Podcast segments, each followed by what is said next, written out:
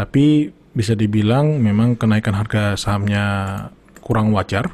Mungkin itulah kenapa masuk dalam pengawasan Bursa Efek Indonesia di 2019 yang lalu dengan PE yang cukup tinggi seperti ini gitu.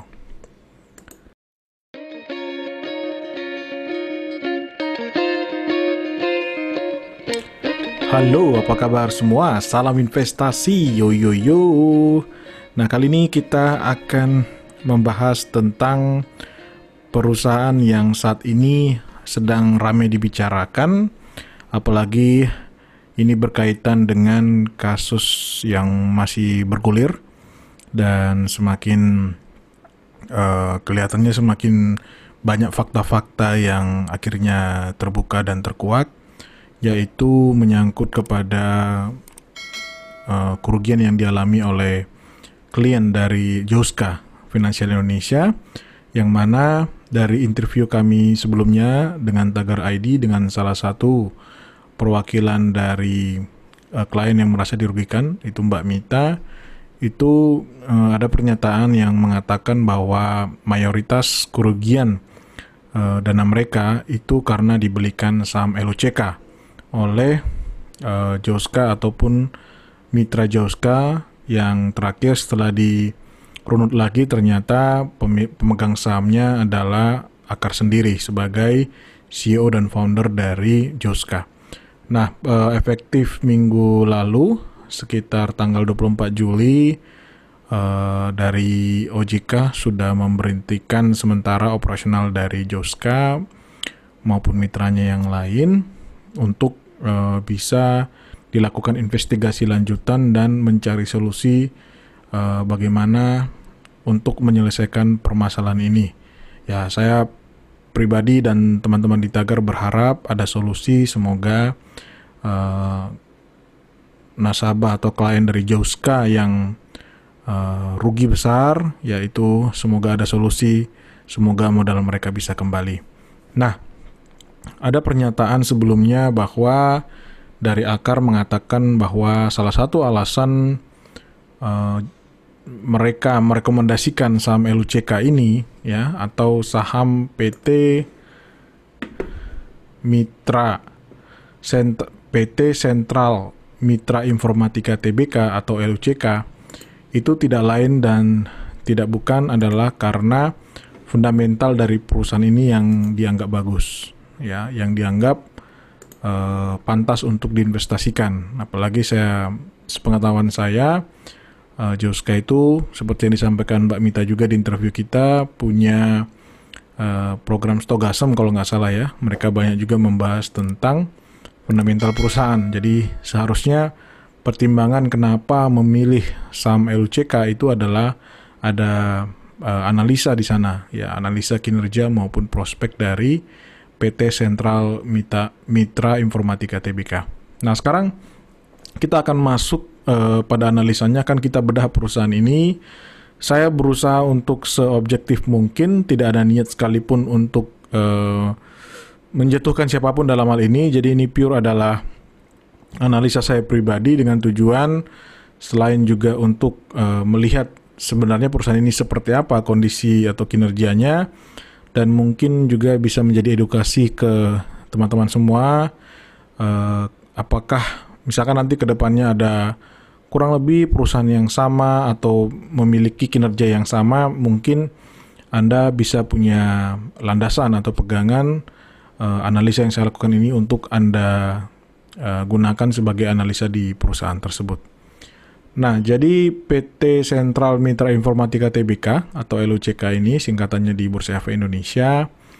Mereka adalah perusahaan yang bergerak di bidang uh, perdagangan. Mereka juga selain melakukan jual beli barang-barang elektronik dan komputer gitu ya. Seperti di sini dijelaskan ada hardware gitu ya. 3D printing, kemudian ada server, desktop, not, uh, notebook, kemudian spare part, aksesoris, printer gitu ya. Mereka juga ada software di sini, ya, OS software, Office software, sama ada enterprise solution.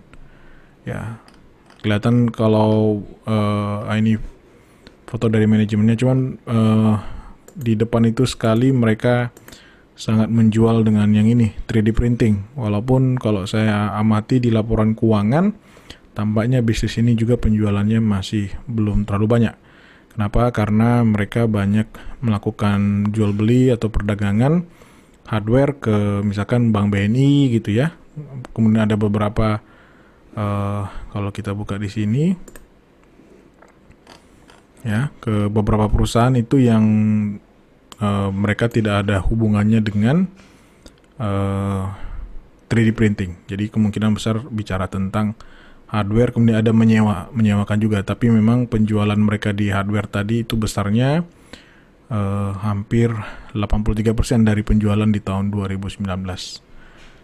Nah, siapa orang di balik dari perusahaan ini, manajemennya? Mungkin kita buka di sini. Ada komisaris utama, Ibu Caroline Himawati Hidajat. Uh, beliau ini uh, tampaknya dari keluarga Hidajat karena saya lihat uh, marganya kurang lebih sama ya uh, family name-nya dengan direktur utama Ibu Josephine Handayani Hidajat ya. Mereka kemungkinan besar kalau saya lihat dari usianya Bu Caroline lebih senior ya. Uh, mungkin bisa jadi Bu Josephine ini uh, adik dari Bu Caroline. Jadi dari keluarga yang sama. Sedangkan Pak Samsul Hidayat kalau saya lihat bahkan beliau itu pernah menjabat sampai 2018 sebagai Direktur Penilaian perusahaan di Bursa Efek Indonesia.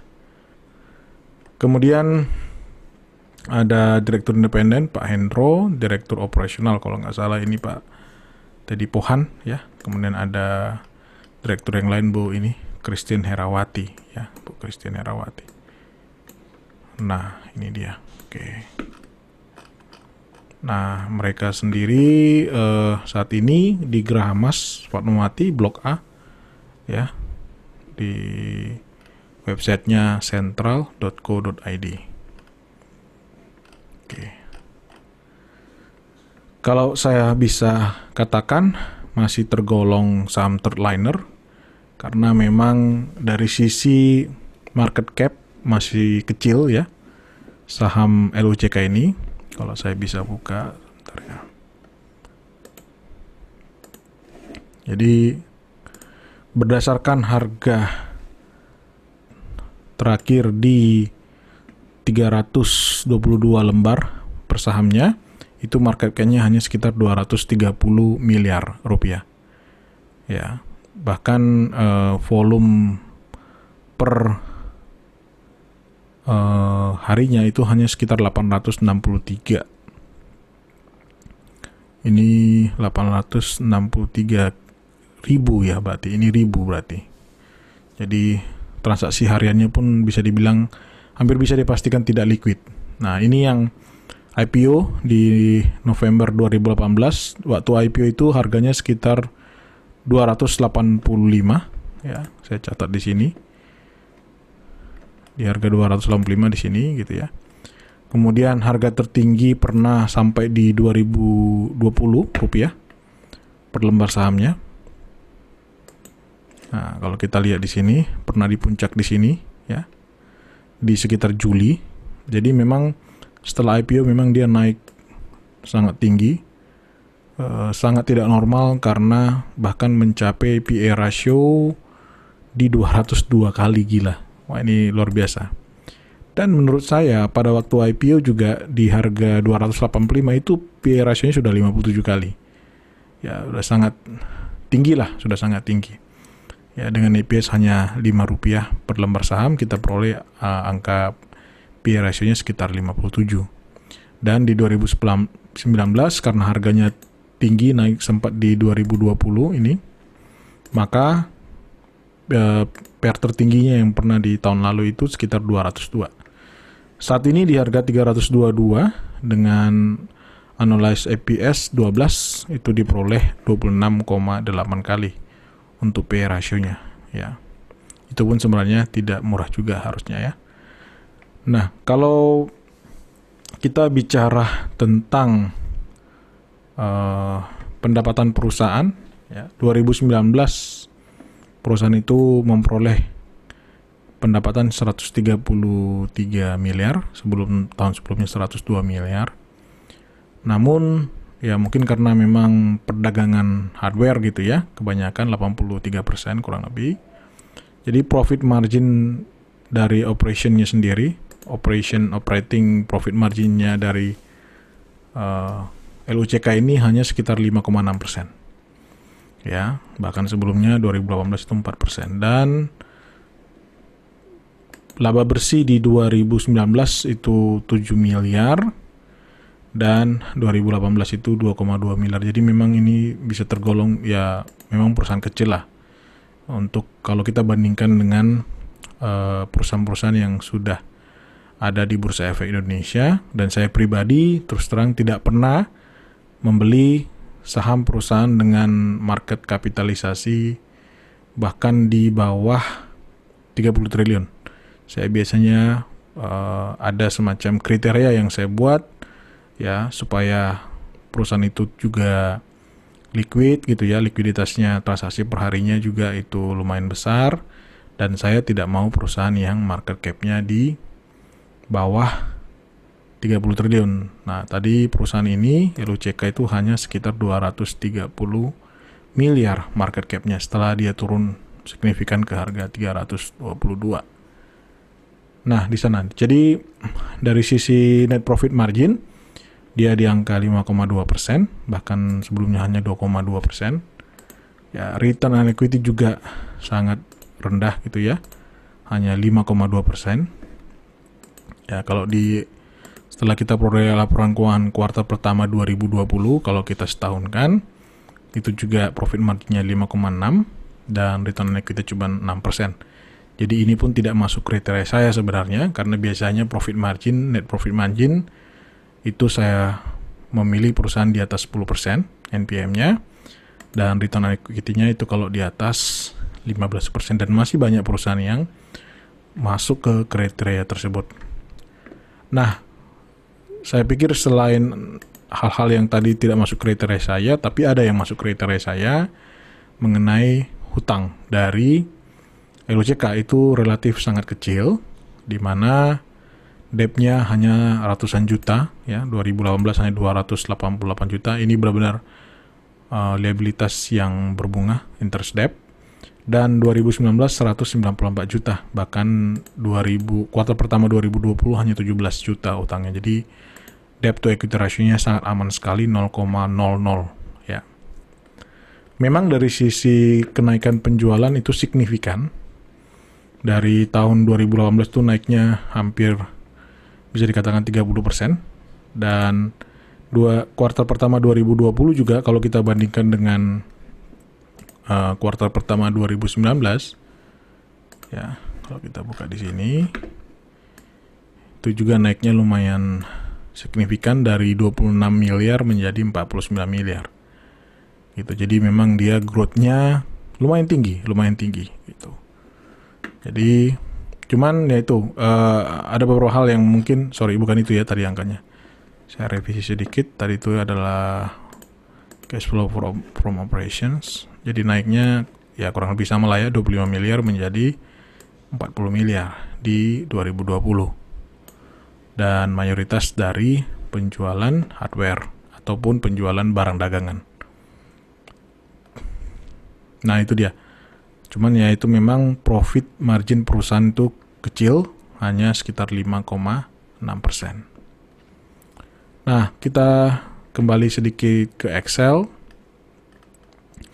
Kalau kita masuk ke cash flow, ya, cash flow perusahaan itu bisa dikatakan masih belum stabil ya memang paling parah itu waktu di zaman masih baru IPO IPO karena IPO-nya itu di November 2018 itu minus 30 miliar untuk operating cash flow-nya.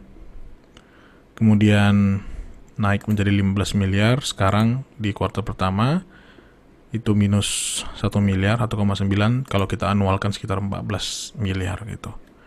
Nah cuman ada yang sedikit uh, membuat saya agak bertanya-tanya adalah perihal tentang bagaimana mereka mengelola dana IPO. Jadi seperti kita ketahui, eh, IPO itu dilakukan di bulan November 2018. Yang tadi di harga 285 rupiah per lembar saham itu eh, LUCK berhasil menggalang dana sebesar ini 69 miliar ya 69 miliar. Jadi uh, cukup besar. Dana yang uh, berhasil dikumpulkan kalau kita lihat penjualan perusahaan pun itu tadi di tahun 2018 hanya 20 miliar. Jadi ini merupakan angka yang uh, relatif lebih relatif besar lah ya. Karena penjualan mereka nggak sebesar itu juga di satu tahunnya. Nah di sini yang saya amati adalah ya di sini penerimaan dari kas pelanggan naik signifikan dari 2018 ke 2019 dari 83 miliar menjadi 116 miliar ya. Nah, di sini ada penerimaan bunga cukup besar, 1,6 miliar. Loh, kok bisa ada apa gitu ya?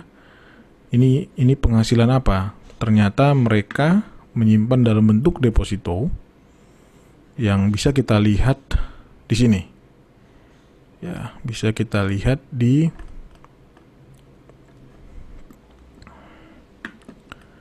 Bentar ya.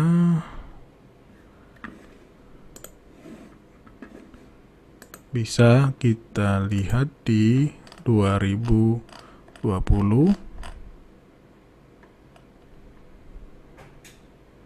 Nah, ini dia. Nah, ini terlalu kecil ya. Sebentar. Oh ya tadi sama kok. Ini sebesar 17 miliar. Ya, mereka masukkan 24. Jadi setelah dapat IPO 69 miliar, kemudian dimasukkan ke deposito berjangka sebesar 24 miliar. Kemudian ditarik lagi 17 miliar di 2019. Ya, investasi yang dilakukan lebih banyak masukin deposito daripada investasi. Ya, mungkin karena itu dilakukan di akhir tahun. Ya, tapi bisa dibilang eh, 10 miliar di 2018, kemudian 20 miliar di 2019. Jadi ini baru terpakai kalau bisa dikatakan untuk karena hutangnya tadi kan kecil ya. Dana 69 miliar itu bisa dikatakan ya dapat bunga kecil lah gitu. Pertanyaannya buat apa IPO? Kalau toh dananya ternyata masuk ke deposito gitu. Ya nggak heran R, return on equity dari perusahaan memang kecil tadi kan hanya 5,6 persen. Jadi perusahaan ini sebenarnya bisa bertumbuh signifikan, tapi di satu sisi juga ya bahwa investasinya untuk uh, apa uh, berkembang itu bisa dibilang mungkin masih di bawah ataupun uh, so far masih dipakai sampai 2019 sekitar 50% dari dana IPO itu. Kalau kita lihat di semester per, eh di kuartal pertama 2020 itu sekitar hanya 3 miliar malah di sini. Ditempatkan lagi ada jadi investasi 3 miliar ditaruh lagi duitnya atau di, dikeluarkan duitnya dari deposito itu sebesar uh, eh, 3,8 miliar. Jadi bisa kita katakan bahwa investasinya tidak terlalu uh, signifikan lah gitu. Jadi menurut saya ini perusahaan memang dari sisi penjualan naik signifikan tapi tidak serta-merta diikuti oleh investasi yang uh, agresif lah kurang lebih seperti itu. Dengan dana yang mereka miliki cukup besar. Artinya sayang gitu dana investor sudah dikumpulkan tapi ternyata untuk investasinya relatif lebih kecil atau hanya 50% ya sampai 2019 gitu. Jadi kalau saya kembalikan ke Excel di sini ya saya bisa katakan ya contohnya kayak ini di akhir tahun 2020 sendiri dia masih punya deposito sama cash 21 miliar. Ini kan besar ya. Ini besar. Ya, maksudnya even dibandingkan dengan apa namanya? Uh, profit di 2019 dia jauh lebih besar gitu. Memang perusahaan ini sudah membagi dividen ya, membagi dividen di 2018 sebesar 12 miliar. Di sini. Dividen tunai 12 miliar. 2019 tidak ada.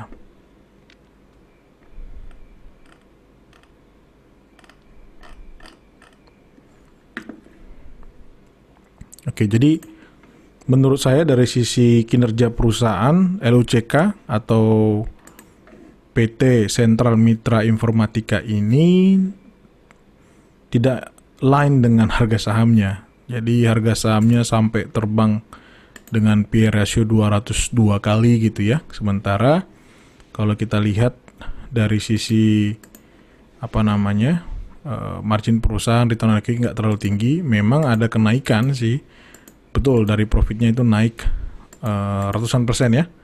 Ini bisa dibilang hampir 200 persen naiknya. Ya. Bahkan di kuartal pertama sendiri itu 4,337. Kalau dilanjutkan mungkin bisa jadi uh, 2020. Tapi ya kita COVID ya 2020 bisa jadi ini proyeksi annualize ini nanti nggak 8,3 mungkin bisa kurang lebih sama dengan 2019 atau mungkin juga bisa lebih baik karena banyak orderan untuk komputer mungkin bisa jadi.